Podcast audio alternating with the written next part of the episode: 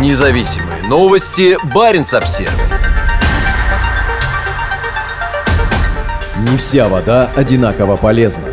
Мурманская область вошла в тройку российских регионов с наибольшим числом опасных загрязнений рек и водоемов – Аналитическая служба аудиторско-консалтинговой сети «Финэкспертиза» проанализировала данные Росгидромета и выяснила, что за первое полугодие 2022 года количество зафиксированных в России случаев экстремально высокого загрязнения рек, озер и других пресноводных объектов уменьшилось на 28%. При этом число высоких загрязнений, то есть наносящих менее серьезный экологический ущерб, напротив, выросло на 15%. Всего с января по июнь 2022 года по всей стране было выявлено 1218 подобных случаев. На первом месте оказалась Свердловская область, которая из-за обилия промышленных предприятий традиционно испытывает значительную нагрузку на экологию. Больше всего пострадали реки Кама, Обь, Салда и Нейва. Всего там было зафиксировано 304 случая загрязнения. Далее с большим отрывом следует Московская область. 115 случаев высокого загрязнения, в основном в бассейнах рек Ака и Волга.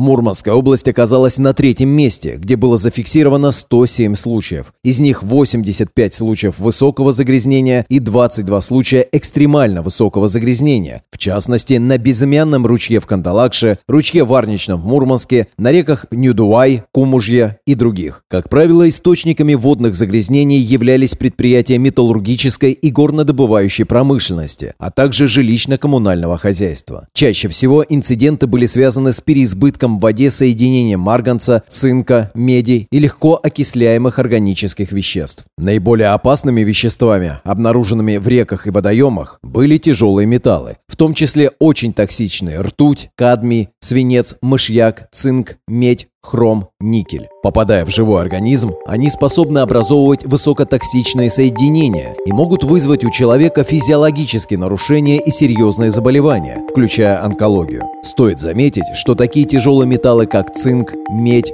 хром, железо и марганец хоть и требуются организму в небольших количествах, но в случаях повышения концентрации могут привести к тяжелым последствиям для здоровья.